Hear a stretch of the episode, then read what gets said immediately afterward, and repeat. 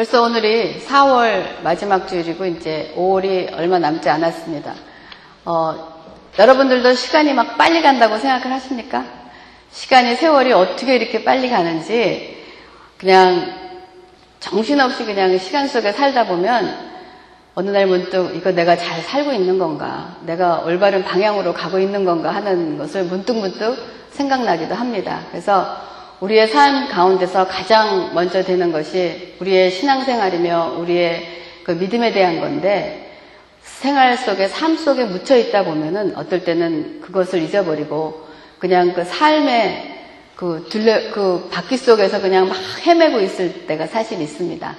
그래서 오늘 또한 저와 여러분이 하나님의 말씀을 나누면서 그러한 시간에 있다면 다시 한번 멈춰 서서 우리의 신앙을 한번 다시 한번 바라보고 하나님을 다시 만나며 또한 우리 예수 그리스도가 누구신지를 또한 다시 깨닫는 그런 축복의 시간이 되기를 주님의 이름으로 축복을 드립니다.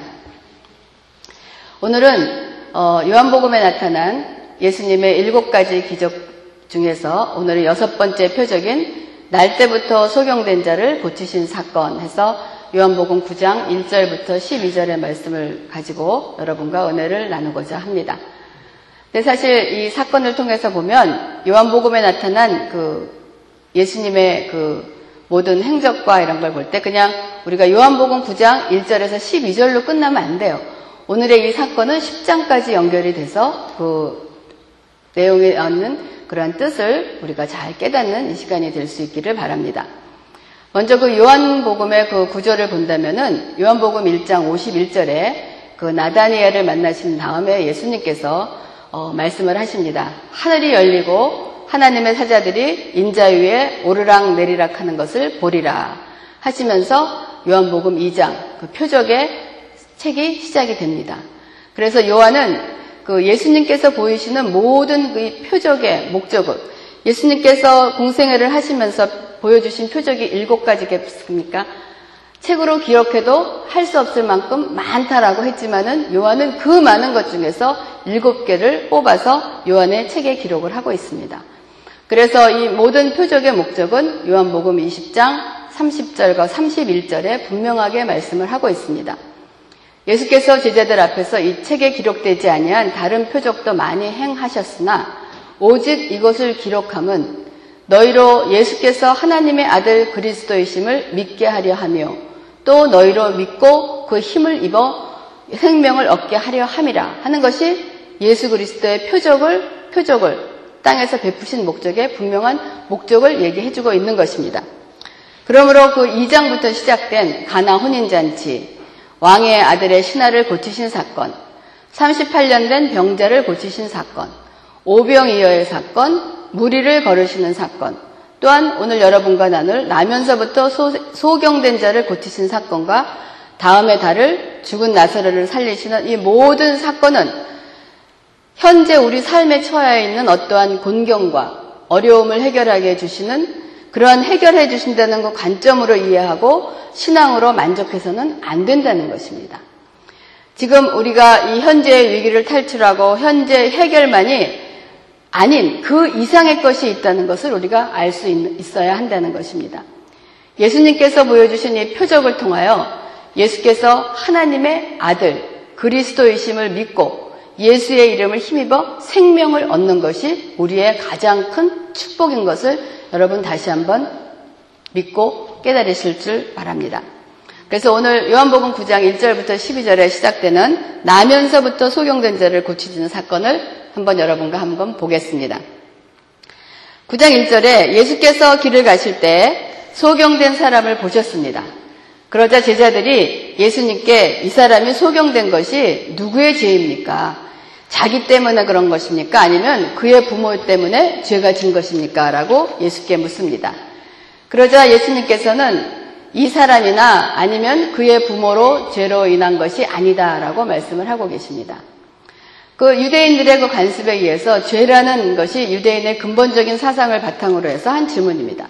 그 죄가 사람의 잘못으로 인해서 부모의 잘못으로 인해서 그래서 요한복음 5장 14절에도 38년 된 병자를 고치신 후에 그에게 더 심한 것이 생기지 않게 다시는 죄를 범하지 말라라고 말씀을 하셨습니다. 그래서 이 질병이라는 것이 우리의 삶 속에서 오는 어떤 고통과 어려움이 우리의 죄로 인하여 올 수도 있습니다. 그러나 모든 질병이나 모든 어려움과 고통이 우리의 죄로 인해서 오는 것이 아니라는 것도 보여주고 있는 것입니다. 그래서 여기서는 하나님께서 죄로 인한 것이 아니고 그에게 하나님의 하시는 일을 나타내고자 하심이라라고 분명하게 그 목적을 말씀하고 계십니다. 그러면 여러분 하나님의 일이라는 것이 무엇입니까? 여러분 지금 제가 이렇게 혼자 설교를 하고 있지만 여러분은 이거를 들으시면서 여러분 마음의 대답과 질문과 함께 지금 가고 있는 것입니다. 여러분 하나님의 일이 도대체 무엇입니까? 그냥 보지 못하는 것을 보게 해주시는 것이 하나님의 일이겠습니까? 우리는 이 말을 듣고 또 들었습니다. 우리 요한복음 6장 28절과 29절에 예수님은 하나님의 일에 대해서 정확하게 우리에게 말씀해 주고 계십니다. 우리가 어떻게 하여야 하나님의 일을 합니까? 하고 제자들이 물었습니다. 그랬더니 예수께서 대답하여 이러시되 하나님의 일은 하나님께서 보내신 일을 믿는 것이 하나님의 일이다라고 우리에게 분명하게 말씀해 주고 계십니다.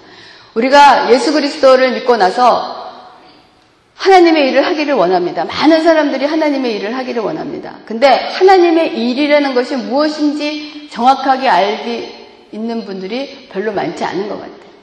여러분들이 몸소 무슨 일을 하시기 전에 하나님의 일을 하시기를 원하면 먼저 무엇이냐? 하나님께서 보내신 일을 믿는 것이 하나님의 일입니다. 예수가 누구인지를 알고 예수를 잘 믿는 것이 우리가 해야 될 첫 번째의 하나님의 일인 것입니다. 그래서 날 때부터 소경된 사람을 통하여 예수님께서 하나님의 일, 다시 말하면 예수를 믿어 영생을 얻게 하는 일을 시작하시는 것입니다. 즉 예수 그리스도를 통한 구원의 사역을 예수께서 이 사람을 통해서 시작을 하시는 것입니다. 그러면 날 때부터 소경된 자가 먼저 예수님께 고쳐달라고 청하지 않았습니다. 예수께서 그에게 먼저 가셔서 그의 눈을 고쳐주십니다. 우리가 먼저 하나님을 알아보고 예수님을 믿어 구원을 얻으신 분 계십니까? 기독교는 하나님께서 우리에게 찾아오셔서 구원을 베풀어 주신 것입니다. 요한복음 15장 16절에도 너희가 나를 택한 것이 아니요 내가 너희를 택하여 세웠다라고 말씀을 하고 계십니다. 그럼 이러한 고침을 받은 후에 이 소경된 자가 어떻게 예수님의 말씀대로 하나님이 하시고자 하는 일을 나타내는지 우리가 알아보겠습니다. 다시 말하면 이 소경된 자가 어떻게 예수님을 믿고 영생을 얻었는가 하는 것입니다. 그래서 여기서는 고치는 방법이 그 어떻게 되어 있습니까? 진흙에다가 예수님이 침을 뱉어서 그것을 으깨서 사람의 눈에 이렇게 칠하고 난 다음에 그 사람 보고 저 실로암이라는 데 가서 씻어라 라고 말씀을 해주십니다. 근데 우리 많은 사람들은 믿는 자들은 그러한 하나님이 이러한 일을 고치셨을 때 그런 방법론에 대해서 굉장히 관심이 많습니다. 어, 떻게 고쳤고 하는 그 방법론에 대해서 굉장히 관심이 많은데 우리는 사실은 예수 하나님이 어떠한 방법으로 우리를 고치시는가에 대해서는 왈가할, 왈부할 일이 아니라고 봅니다. 하나님이 인간들의 관심은 어떻게 고쳤는가, 어떻게 해서 그렇게 했는가 하는 것에 대해서 굉장히 관심이 많고 그냥 관심이 많은 것으로 끝나는 것이 아니고 그것이 오직 다 하나님의 일인 것이라고 생각을 하고 있는 거예요. 근데 성경에서 소경된 자를 고치신 사건이 이렇게 진흙으로만 해서가 고치신 것이 아니라 방법은 하나님께 달려 있는 것입니다. 또 마태복음에도 보면은 구장에 보면은 맹인들의 눈을 그냥 만지시며 이르시되 너희 믿음대로 되라 해갖고 고치시는 거예요. 그러니까 고치시는 방법은 우리에게 있는 것이 아니고 하나님의 방법에 있는 거예요. 그래서 우리는 어떻게 고치셨나가 문제가 아니고 그거를 고쳐주신 이유가 무엇인가를 그 뒤에 하나님께서 원하시는 숨어있는 뜻이 무엇인가를 발견하기를 원하는 것이 우리의 가장 축복된 것이요. 하나님께서 우리에게 그러한 기적을 베풀어 주시는 목적입니다. 그러면 항상 하나님께서 그런 뜻을 보여주시기 위해서 표적이 다 고쳐주시느냐? 아닌 거예요. 안 고쳐주실 때도 있어요. 또한 어떠한 나쁜 상황에서 좋은 상황으로 변화되는 것도 있지만 인간의 눈으로 볼 때 좋은 상황을 나쁜 상황으로 되는 거예요. 그 모든 것은 하나님께 그 방법론은 하나님께 있는데 우리가 그 방법론을 가지고 고민할 때가 참 많이 있습니다. 제가 오래전에 어떤 분한테 그런 얘기를 들었어요. 어, 그 자매님은 어렸을 때 아버님을 잃었어요. 그래서 아버님을 잃어서 참 그 생활이 참 힘들었어. 힘들었고 고생을 하는 어떤 그런 그 얘기를 하면서 어, 려운 생활을 지나면서 지금 이제 하나님을 믿으면서 그런 생각을 하는 거야. 왜 하나님이 나에게 어렸을 때 아버지를 일찍 데려가셔서 나에게 이렇게 고난을, 고난의 삶을 주셨는가라고 했을 때 그거에 대한 대답은 저도 할 수가 없는 것입니다. 하나님이 어떤 분들은 부모님을 일찍 모셔가는 분도 있는가 하면 어떤 분들은 또 장수하게 오랫동안 부모의 죽을 들고 살고 있는가 하면 하는 모든 방법이 다르기 때문에 누가 축복을 받았고 그 그랬다 그래서 그 자매가 부모님을 일찍 잃었다 그래서 그것이 너에게 축복이 아니다라고 얘기할 수가 없는 거예요. 세상의 관점으로 봐서는 그렇게 하겠죠. 하지만 하나님의 눈에서 볼 때는 무엇이 축복이고 무엇이 잘된 거고 무엇이 선이고 무엇이 나쁘다는 것은 우리가 가름할 수 있는 것이 아니라는 것입니다. 그래서 이 병든 자를 고치시는 이 방법 중에서 이 방법을 가지고 우리가 고민할 것이 아니고 하나님이 그것을 하시는 이유가 무엇인가. 여러분의 인생의 삶에서도 아마 여러 가지 그 방법이 다 다를 줄 믿습니다. 우리 지금 여기 다 다른 얼굴로 이렇게 앉아 있지만은 우리의 삶 속에서 오는 많은 어려움과 그 실패와 실패가 뭐 사업에서의 실패, 건강에서의 실패, 또한 학교의 실패, 뭐 얼마나 많은 다양한 방법으로 우리의 삶 속에서 어려움이 오고 있습니다. 그 어려움을 하나님께서 어떻게 우리에게 딜하시느냐, 어떻게 만져주시느냐 하는 것이 그 만짐 속에 하나님의 뜻이 무엇인가를 깨닫는 것이 사실은 우리에게 가장 큰 축복이며 그것이 가장 우리에게 남겨져 있는 숙제라고 볼 수 있습니다. 그래서 이러한 맹인들을 보고 사람들이 묻습니다. 눈을 뜨게 된 그에게 내가 그 구걸하던 그러한 거린이연, 그 거지가 맞느냐? 근데 내 눈이 어떻게 떠어졌냐? 라고 묻습니다. 그러자 이제 그가 말을 합니다. 이제 요새 말로 표현한다면 이제 간증을 하는 거죠. 그런 어려움 속에 있었는데 네가 어떻게 그렇게 낳고 그런 일을 받았느냐라고 얘기하니까 9장 11절에 그 사람이 말합니다. 그는 말하기를 예수라 하는 그 사람이 진흙을 이겨 내 눈에 바르고 나더러 실로함에 가서 씻으라 하기에 가서 씻었더니 보게 되었다라고 얘기를 합니다. 그러니까 이 사람들이 또 이 사람을 바리새인들에게 데려가서 하는 말이 이 사람이 고침을 받은 날이 안식일입니다. 그러니까 이 일을 행한 사람은 안식일을 지키지 아니하므로 이거는 하나님께로부터 온 사람이 아니야. 또 어떤 사람은 이 사람이 죄인으로서 어떻게 이런 표적을 행할 수 있느냐 하는 그런 분쟁이 일어나고 있습니다. 그래서 바리새인들이 이 소경되었던 자들에게 다시 묻습니다.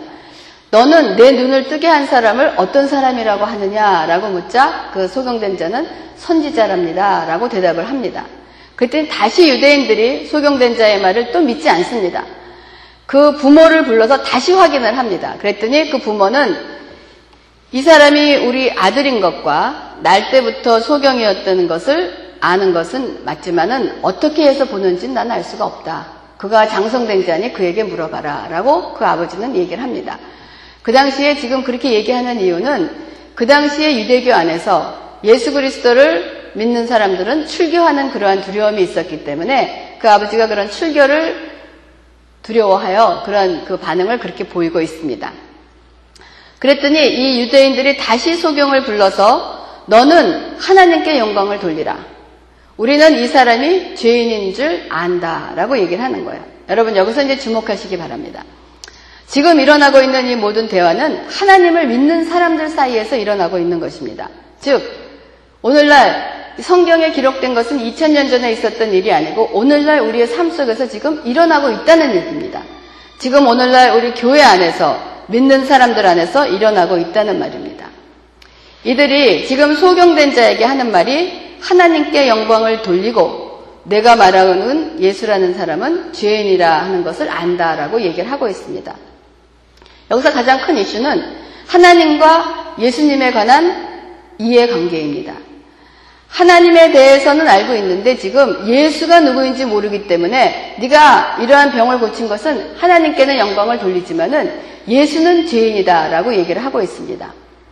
그러나 이 소경된 자가 9장 25절에 그가 참이 성령을 받고 나고 하나님의 사람이 되고 나면 참 그 하나님께서 그 하신다. 내가 무슨 말을 해야 될지 참 두렵습니다라고 할 때 뭐라고 말씀하셨습니까? 성령이 내 입에 할 말을 들어줄 테니 두려워 말라. 이 나면서부터 소경된 자가 무슨 하나님에 대한 지식이 있었으며 예수가 누구인지를 알았으며 이러한 것이 있었겠습니까? 한데 이 사람의 그 대답을 보면 아주 기가 막힙니다. 9장 25절에 나는 그 사람이 죄인인지 어떤지는 난 모르겠다. 하지만 한 가지 내가 아는 것은 내가 지금 소경이었다가 지금 보는 것이다. 라고 얘기를 합니다. 이것처럼 강력한 그 파워가 어디 있습니까? 니들이 지금 예수를 죄인이라고 하는데 나는 그 사람이 죄인인지 어떤지 모른다. 하지만 내가 분명한 것은 내가 날 때부터 소경이었지만 지금 보고 있다. 그런데 그 사람이 내게 무엇을 하여 어떻게 눈을 뜨게 했느냐라고 또 묻습니다. 그랬더니 이 사람이 내가 지금 몇 번씩이나 니네들에게 이런 얘기를 했느냐. 너희들도 그 사람한테 가서 듣고 싶고 그 사람의 제자가 되기를 원하느냐? 너희도 예수가 예수의 제자가 되기를 원하느냐? 라고 그렇게 반문을 합니다. 그랬더니 그 말을 듣고 있던 유대인들이 욕을 하면서 말하기를 아니다. 너는 그의 제자, 너는 예수의 제자지만 우리는 모세의 제자다라고 얘기를 하는 거예요. 그러니까 한마디로 너는 잘못 믿는 거고 우리가 내가 지금 잘 믿고 있는 그 모세의 제자다라고 얘기를 하고 있습니다. 하나님이 모세에게는 말씀하시는 줄을 알지만 이 사람 즉 예수라 하는 사람은 어디서 왔는지 모르겠다라고 얘기를 합니다. 그러니까 그 말을 들은 이 사람이 예수가 어디서 왔는지 알지 못한다 하는 그의 말을 들은 이 날 때부터 소경했던 사람의 반응은 대단한 진리를 얘기하고 있습니다. 9장 30절 이하에부터 보면 그거 참 놀라운 일이구나. 그 니네들이 그 사람이 어디서 왔는지 모른다는 것이 참 희귀한 일이구나. 내 눈을 뜨게 한 사람이 어디서 왔는지는 모른다는 말이 하면서 계속 31장 1절에 하나님이 죄인의 말을 듣지 아니하시고 맞지 않습니까? 경건하여 그의 뜻대로 행하는 자의 말은 들으시는 줄을 우리가 안다. 너도 알다시피 네가 하나님에 대해서 네가 하나님을 알고 하나님을 믿는다고 얘기하면 우리 하나님은 죄인의 기도를 들으지 아니하시고 또 경건하여서 그의 뜻대로 행하는 자의 말을 들으시는 줄을 우리가 안다라고 얘기를 합니다. 그러면서 창세 이후부터 맹인으로 난 자가 눈을 뜨게 하였다면 내가 듣지 못하였다. 이거는 무슨 3단 논법도 아니고 굉장한 그 진리의 말씀을 단계적으로 배우지도 못했던 사람이 하나님의 말씀을 이렇게 전하는 걸 볼 때 성령이 임하시면 하나님이 주실 말씀을 우리에게 주는 것을 바로 볼 수가 있습니다. 내가 이렇게 눈을 뜬 것을 보면 어떻게 이 사람이 하나님께로부터 오지 않았다면 이 일을 할 수 있겠느냐 가 뭡니까? 결론은 너희들이 말하는 것처럼 예수는 죄인도 아니고 하나님으로부터 온 분이다 하는 것을 아주 논리적으로 정확하게 얘기하고 있는 것입니다. 근데 이 말을 들은 그들의 반응은 이 사람들을 어떻게 했습니까? 내어 쫓습니다. 그 말을 받아들이지 못하는 거예요. 그러니까 하나님을 아는가 예수 그리스도를 아는가에 대한 것은 하나님은 알고 있는데 예수 그리스도를 알고 있지 못하다 그러면 하나님을 제대로 알고 있는 것이 아니라는 것입니다. 그래서 이 쫓겨난다는 말을 들으신 예수께서는 이 사람을 찾아와서 다시 물으십니다. 내가 인자를 믿느냐? 여기서 예수님의 그 질문의 내용을 네가 하나님을 믿느냐, 예수를 믿느냐라고 묻지 않습니다. 내가 the son of man, 인자를 믿느냐라고 물어보시는 겁니다. 사람으로 모습으로 오신 하나님이신 예수를 믿느냐 하는 그러한 질문입니다. 그러자 이 사람이 주여 그가 누구십니까? 라고 했을 때 예수께서 그를 보았고 지금 너와 말하는 자가 그다 라고 얘기하십니다. 네, 요한복음 9장 38절에 이것이 크라이막스입니다. 주여 내가 믿나이다 하고 절하느니라. 바로 하나님께서 하나님의 일을 날 때부터 소경되었던 자를 통하여서 하나님의 일을 하시고자 했던 목적은 결국은 무엇이냐? 9장 28절에 주여 내가 믿나이다 하고 절하느니라 하는 그 고백의 말씀인 것입니다. 그리고 나서 여기서 끝나는 것이 아닙니다. 여기서 그냥 끝나면 아, 날 때부터 소경했던 사람이 얼마나 고난과 어려움입니까? 그런 고난을 해결해 주시고 우리에게 구원을 베풀어 주셨다. 하는 것으로 끝나는 것이 아닌 것입니다. 그것이 10장으로 이어지면서 예수님께서는 이 말씀을 강화하시기 위해서 요한복음 10장에 양의 우리와 선한 목자의 말씀을 하고 계십니다. 예수께서는 당신을 양의 문, gate of sheep, 그러니까 양들이 들어가는 그 문이라고 말씀을 하고 계십니다. 10장 9절에 내가 문이니 누구든지 나로 말미암아 들어가면 구원을 받고 또는 들어가며 나오며 꼴을 얻으리라. 나는 선한 목자라. 나는 내 양을 알고 양도 나를 아는 것이 아버지께서 나를 아시고 내가 아버지를 아는 것과 같다라고 말씀을 하십니다. 여러분, 여러분은 어떻게 해서 예수님을 아시게 되셨습니까? 말로 표현할 수는 없을 거예요. 정확하게 할 수는 없지만은 다른 게 기적이 아니고 이것이 바로 기적입니다. 내가 예수를 알게 되고 예수를 하나님으로 믿고 하나님이심을 알고 믿고 있다는 것이 바로 기적 중에 가장 큰 기적이십니다.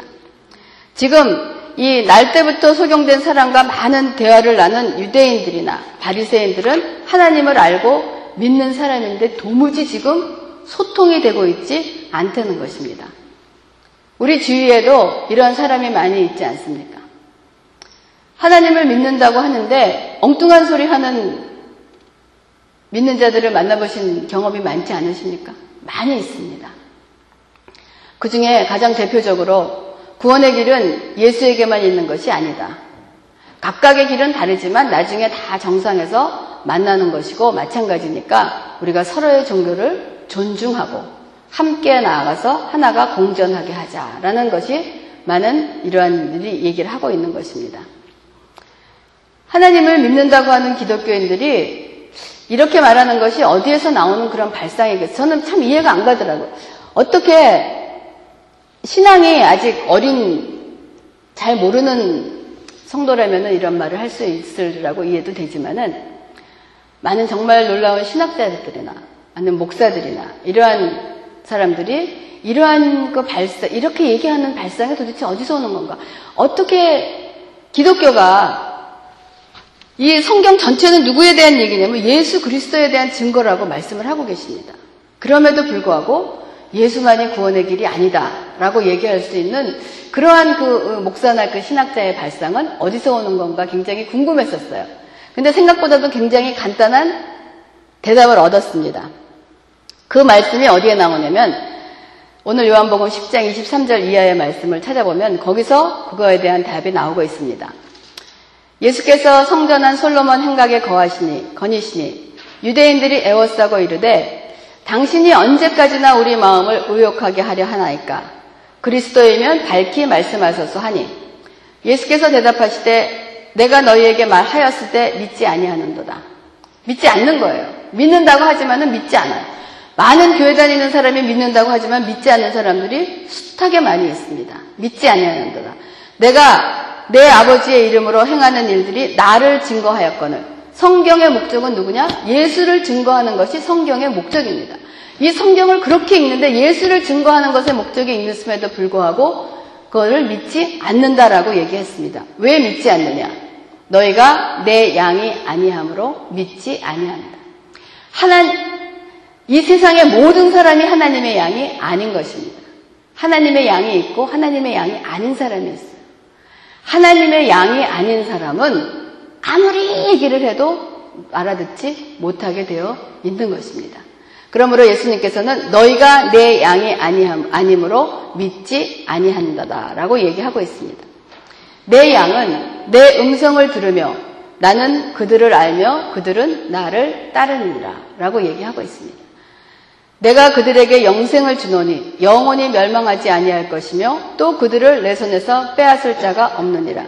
영생은 누가 주시는 것입니까? 예수 그리스도가 주시는 것입니다. 다른 사람이 주는 게 아니에요. 인간이 주는 것이 아니고 누가 주느냐? 인자 대신 the Son of Man.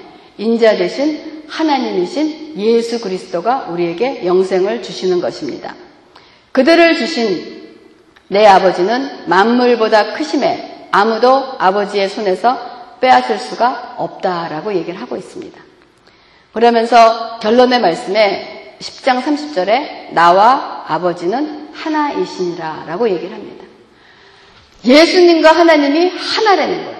하나인 것을 선포하시는 것입니다. 이것이 우리에게 주시는 기독교의 복음이며 진리인 것입니다. 많은 사람들이 예수, 예수, 예수 얘기를 하고 있지만은 예수가 하나님이심을 믿지 못하고 있기에 예수가 아니래도 다른데 구원이 있다라고 얘기하는 것을 아주 자랑스럽게 얘기하는 것입니다. 왜? 예수가 누구인지를 모르고 있기 때문에 그런 것입니다. 그래서 이것이 결론의 말씀입니다. 나와 아버지는 하나이니라. 예수께서 이 표적을 행하시는 이유는 너희로 예수께서 하나님의 아들 그리스도이심을 믿게 한다라고 얘기하는. 이것이 굉장히 간단한 얘기인 것 같지만은 이것처럼 진리이고 이것처럼 믿기 힘들고 어려운 것이 없다는 것입니다. 믿는 사람들 가운데 예수님을 알고 있는 줄 알아도 그 모르고 예수님이 누구시며 하나님을 믿지 못하고 있기 때문에 예수가 다른 예수 외에 다른 구원의 길이 있더라.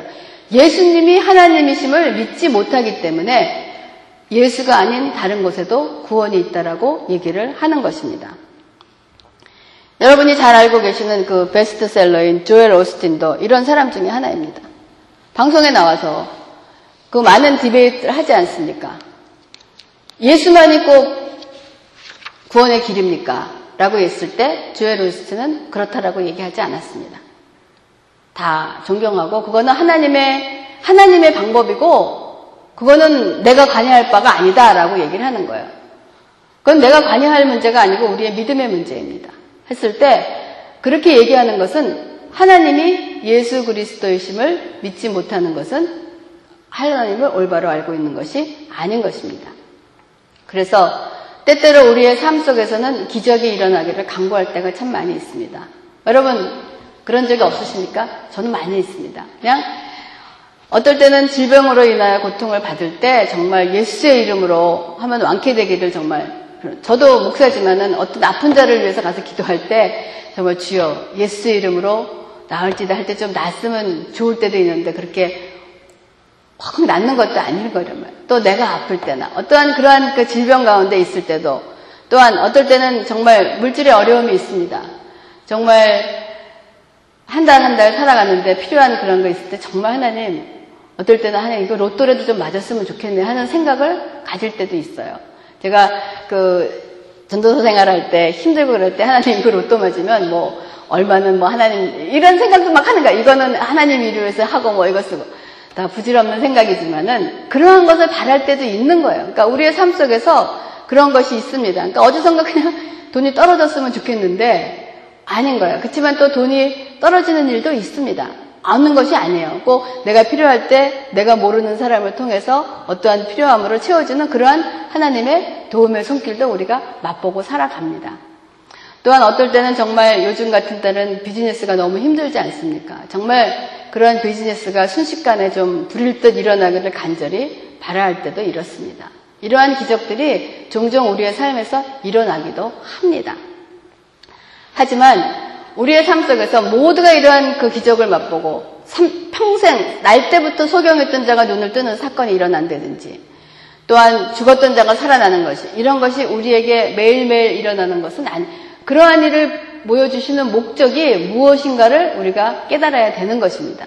그렇기 때문에 우리의 가장 축복은 이러한 모든 사건을 듣고 나서 유대인들의 반응은 이게 신성 모독이라 네가 하나님을 모독하는구나. 내가 사람이 되어 자칭 하나님이라 하니 그래서 예수를 돌로 치면서 이러한 그 예수 그리스도를 결국은 십자가에 못 박게 하는 그러한 신앙을 가진 자가 아닌 정말 하나님께서 거룩하게 하사 세상에 보내신 예수 그리스도를 하나님이라 그렇게 믿어지는 그 믿음을 가진 것이 바로 우리에게 나타나는 엄청난 기적입니다. 여러분이 예수 그리스도를 지금 하나님이시며 하나님을 믿고 있다는 그러한 믿음이 여러분 안에 있다면 그 어떤 것보다도 기적을 체험한 사람이며 기적의 사람임을 여러분 자부하시고 여러분 축복으로 여기시기를 바랍니다. 그래서 요한복음 10장 42절에 결론입니다. 거기서 많은 사람이 예수를 믿느니라 라고 결론을 맺고 있습니다. 그래서 오늘 주신 그 본문의 표적의 사건은 오늘 주신 이 여섯 번째 표적뿐만이 아니고 일곱 개의 모든 표적은 우리에게 예수 그리스도의 반석 위에 세워지는 믿음을 갖기 위해서 주시는 그러한 표적입니다. 그래서 먼저 그 반석 위에 세워진 믿음을 가지고 예수님께서는 하나님께서는 또한 성령께서는 우리가 이 세상을 살아가기를 원하고 계십니다. 그래서 저와 여러분은 지금 예수 그리스도를 믿고 예수 그리스도가 하나님의 아들이시며 하나님이심을 믿는 그런 믿음을 가졌다면 세상의 그 어느보다도 복된 기적을 체험한 분이며 기적을 가지신 분입니다.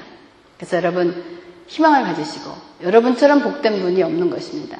그래서 복을 체험하시면서 복을 전하는 저와 여러분이 되기를 주님의 이름으로 축원합니다. 기도하겠습니다.